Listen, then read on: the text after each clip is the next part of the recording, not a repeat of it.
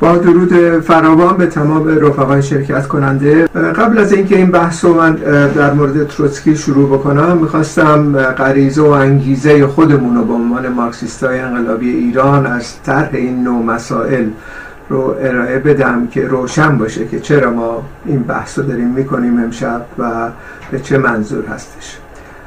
علت اصلی اون صرفاً این نیستش که تاریخ رو ورق بزنیم و یا مثلا فرض کنید از کسانی که مورد تایید ما بودند حمایت کنیم و مخالفین رو سرکوفت بزنیم و غیره. صرفاً این نیستش، یعنی اینکه تاریخ رو یه بحث اکادمیک نمیخوایم بکنیم صرفاً به این علت. علت اصلی این هستش که وقایعی که در انقلاب اکتبر رخ داد وقایعی هستش که درس‌های بسیاری برای ما به عنوان مارکسیست‌های انقلابی و همچنین جوانان سوسیالیست که تعدادشون هم وسیع‌تر و وسیع‌تر در داخل ایران داره میشه به ارمغان آورده و این مسئله مسئله‌ای هستش که ما برای انقلاب آتی ایران، برای انقلاب سوسیالیستی در ایران نیاز داریم، نیاز مبرم داریم به تجارب پیشین. و اگر جریاناتی هستن که این تجارب رو تخطئه میکنن و تحریف میکنن و غیره، خب ما در مقابل اونها ایستادگی میکنیم و بقایه آنچه که اتفاق افتاده و اون درسایی که لازمه برای ما ازش استفاده کنیم رو تأکید میکنیم. بنابراین هدف از این بحثام دقیقا این هستش که ما ببینیم چه اتفاقاتی افتاده و چه نظراتی در واقع نظرات درستی بودن که تجربه نشون داده، از اون نظرات استفاده کنیم و چه امور تشکیلاتی و یا مسائل سازماندهی وجود داره که از اونها استفاده کنیم و به کجا اینا به کجراه رفتن و اونها رو کنار بذاریم، تکرار نکنیم. و این در واقع مسئله‌ایه که ما از این برنامه ها مشخصا در مورد تروتسکی و نظراتش میخواییم به دست بیاریم و ارائه بدیم به جوانان در داخل ایران مشخصا. اصولا بحثای در مورد تروتسکی و تروتسکیزم خب خیلی وسیع خواهد بود، ما مجبوریم که به قسمت‌های اخص اشاره بکنیم امشب در مورد خود نظرات تروتسکی و همچنین ارتباطش با لنین و نظراتی اختلافاتی که داشتند و در جلسه بعد در مورد تروتسکیستای ایرانی صحبت خواهیم کرد و در جلسات بعد از اون میخواییم بپردازیم به اصولا تجارب بین المللی ما از زمان حیات مارکس، بین الملل اول، بین الملل دوم، بین الملل سوم، بین الملل چهارم، اینا تمام تجارب بسیار غنی داشتن و همچنین جاهایی هم به کجراه رفتن که اینها رو باید مورد بررسی قرار بدیم و بعدش هم بپردازیم به مسئله تروتسکیستا امروز در سطح بین المللی. بنابراین اونها هم به هر حال یه سری مشکلاتی داشتن که به هر حال ما نظر داشتیم و مقابله کردیم با انحرافات موجود در جنبش تروتسکیستی امروز در سطح جهانی. بنابراین این اجزا رو باید از هم جدا بکنیم، یعنی سر امشب سر تمام این موضوعات صحبت نمیتونیم بکنیم، هم وقت نیست، هم این که اصولا اختشاش به وجود میاد. فقط در مورد خود تروتسکی و نظراتی که مرتبط بوده به انقلاب اکتبر برای آموختن درسایی برای انقلاب آتی ایران. در مجموع تهاجمات بسیاری شده به تروتسکی، مشخصاً ریشه این تهاجمات از زمان استالین شروع شد و بعد به این اصطلاح تحریفات و دروغ‌هایی که در مورد تروتسکی گفته شد به انقلاب چین رسید. ماوس تونگ استفاده کرد از این، درنتیجه بازماندگان این عده، این گرایش‌های مختلف جهانی که به هر حال به انقلاب‌ها رو به کجراه بردن و لطمات بسیاری زدن به جنبش کارگری در سطح بین‌المللی، اینها از طریق جریانات ایرانی دنبال شده. مشخصا حزب توده یکی از سازمان‌هایی بود که مسئله ایجاد تحریف‌ها علیه تروتسکی رو دامن زد به دنبال بحثایی که استالین می‌کرد و همچنین ماویستا و احزاب مختلف ماویستی امروز فراوان هستن که این همین امور رو دنبال میکنن. علت این که مسئله تروتسکی و نظراتش اصولا مطرح شد دعوا در ابتدا سر مسئله شخصیت ها نبود، دعوا سر یک موضوع اصلی بود. این بود که در واقع تمام تجارب غنی انقلاب اکتبر پس از لنین و از یک طرفی حفظ می شد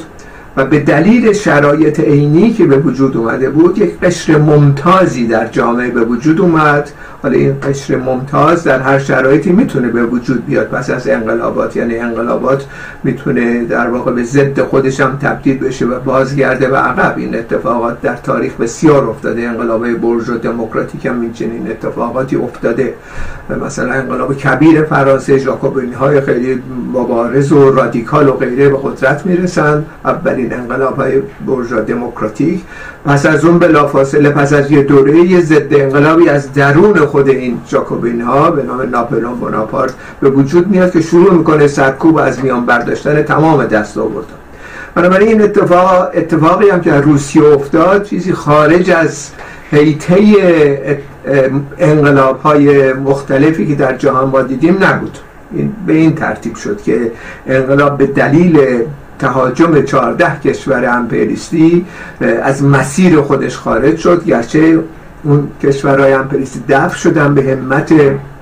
ارتش سرخ به رهبری لئون تروتسکی در اونجا و همچنین بسیاری از مواردی که به هر حال اینا تج... در واقع برنامه ریزی کرده بودن در مورد جایگاه اقتصادی خودشون و همچنین پیشرفت‌های به اصطلاح گذر از این دوران گذار در واقع از سرمایه‌داری به سوسیالیسم به سری اقداماتی کرده بودن، مشخصا در محور اون در واقع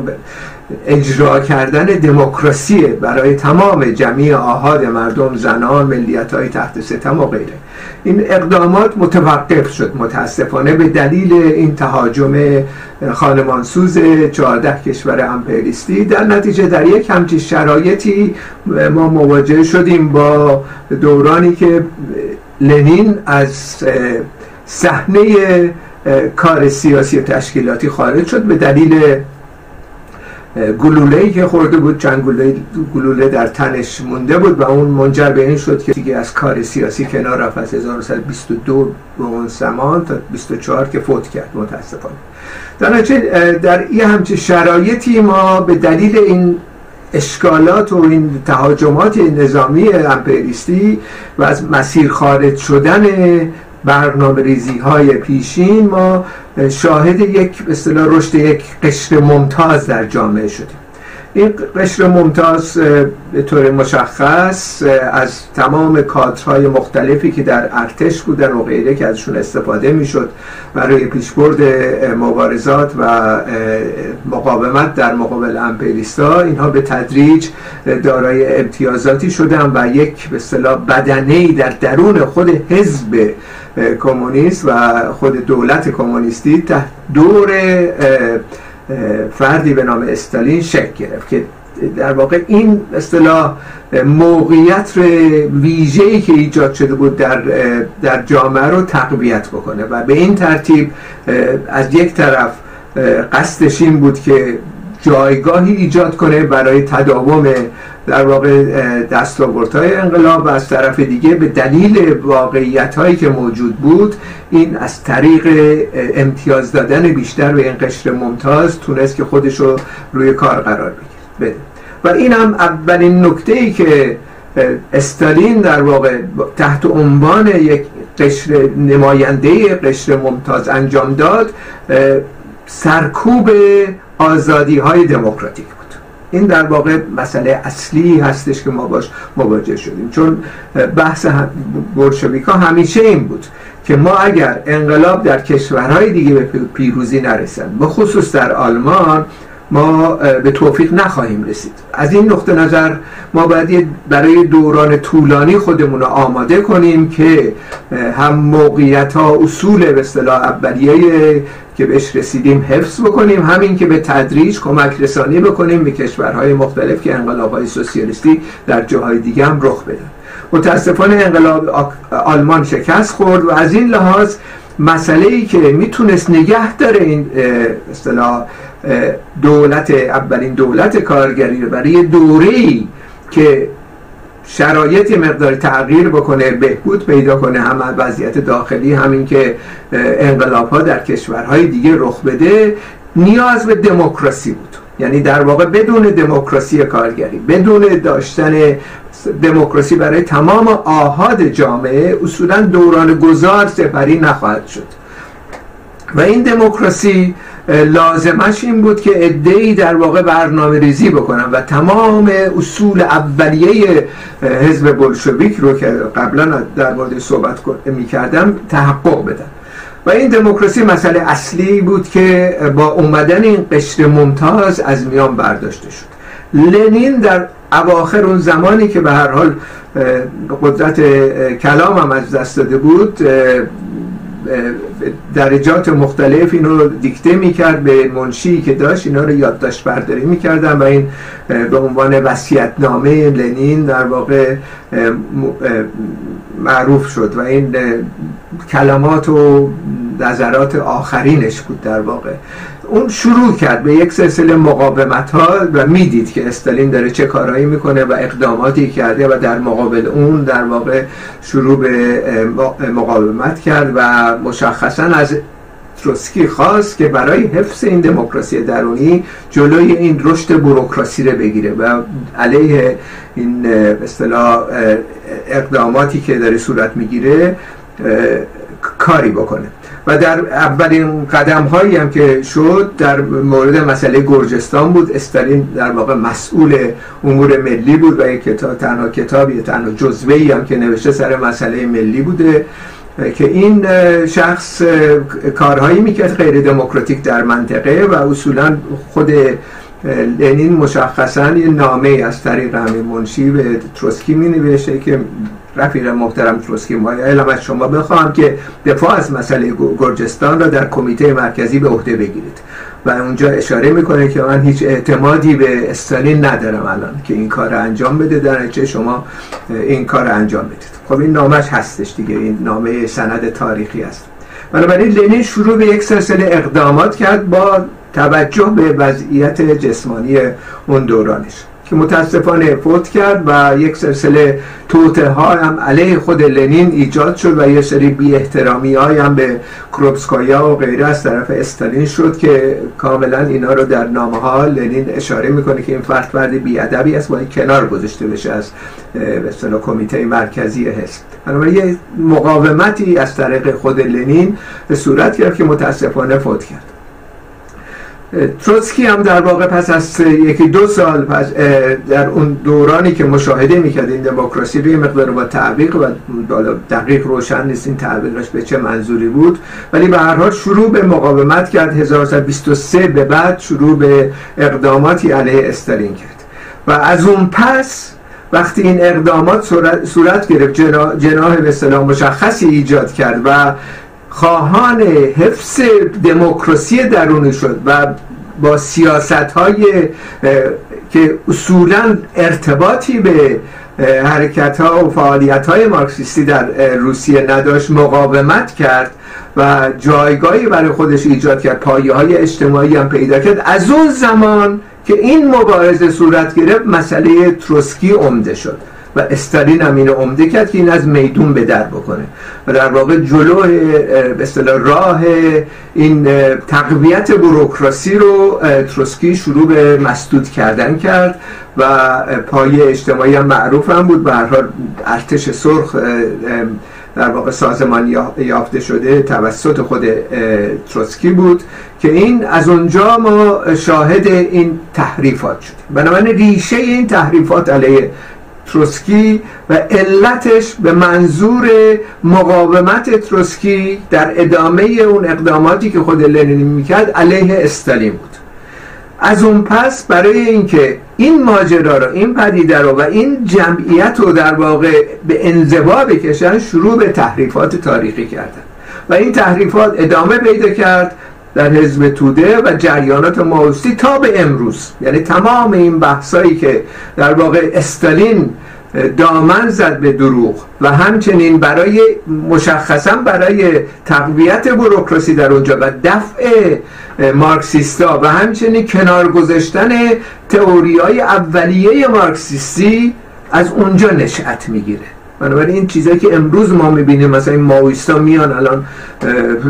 ما رو متهم میکنن که تروتسکیستا جاسوس نمام سیاه هستن و غیره، از اونجا نشأت میگیره و این کارا رو در طی پنجاه سال گذشته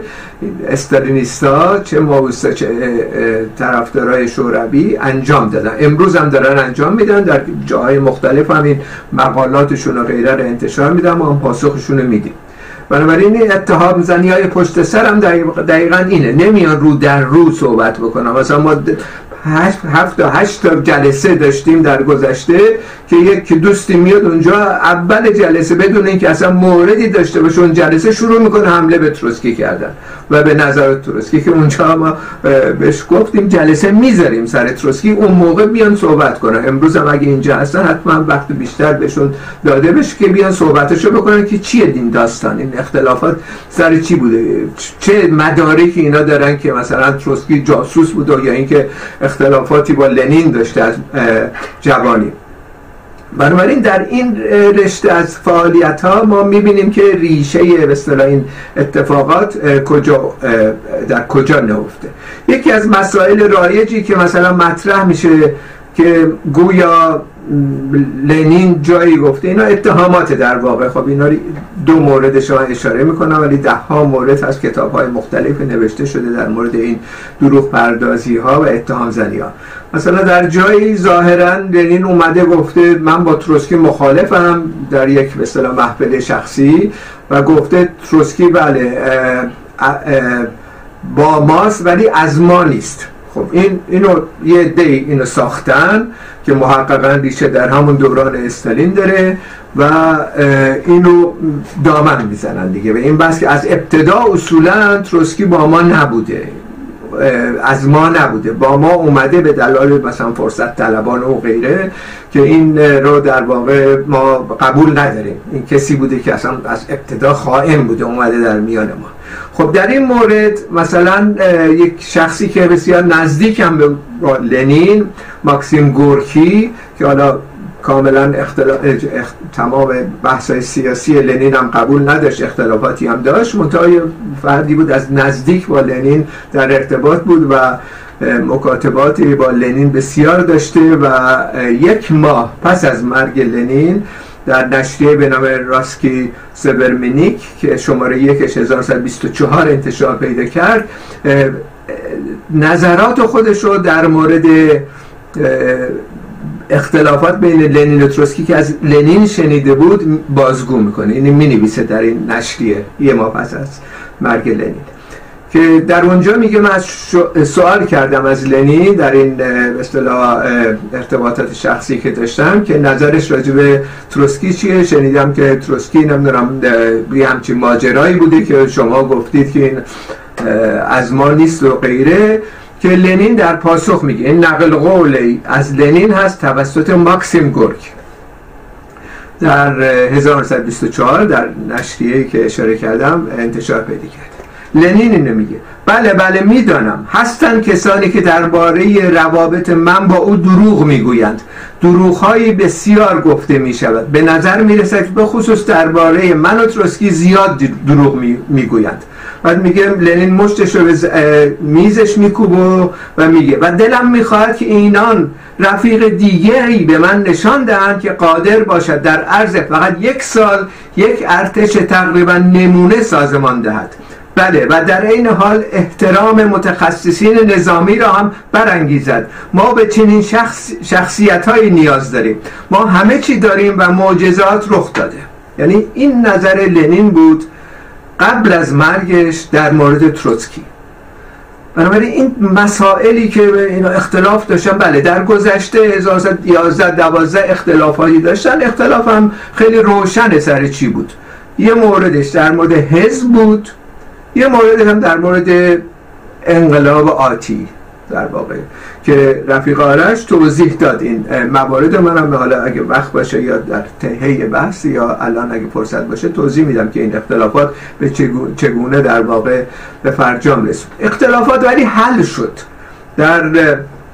هزار و نهصد و هفده در کنگره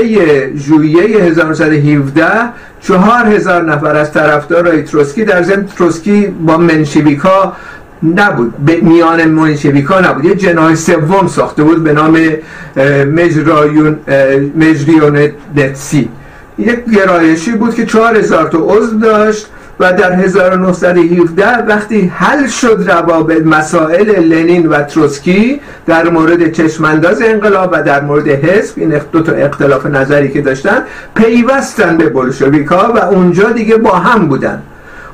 از اون به بعد هم که این نظرات لنین بود در مورد تروتسکی، یکی از معتبرترین ارتش‌ها رو ساخت برای شکست چهارده کشور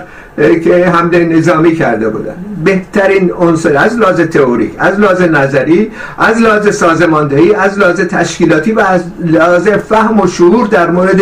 سوسیالیسم و دموکراسی سوسیالیستی نمونه بود تروتسکی. وگرنه خب لنین که فرد بیشعوری نبود که مثلا نفهمه این تروتسکی کیه. ارتش سرخ رو بهش واگذار کنن، سازماندهی بکنه و با موفقیت این کار انجام داد. در نتیجه این ماجرا به این ترتیب بود که اینها دیگه اختلافاتشون حل شد. پس از اینکه مقاومت تروتسکی شروع شد علیه استالین، این ماجراها ساخته شد به دروغ که این لنین و تروتسکی از زمان بچگی با هم مخالف بودن. این اصلا به شکل دروغین اومده در داخل حزب بولشویک و غیره و امروز هم داره دامن زده میشه. همین ماجرا توسط همین ماویستای ایرانی و حزب توده، حزب بازماندگان حزب توده، ببینید بی همچه به اصطلاح اتفاقاتی داره میفته در میان اپوزیسیون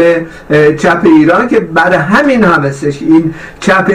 ایران و چپ به اصطلاح اپوزیسیون کمونیستی نتونسته که یک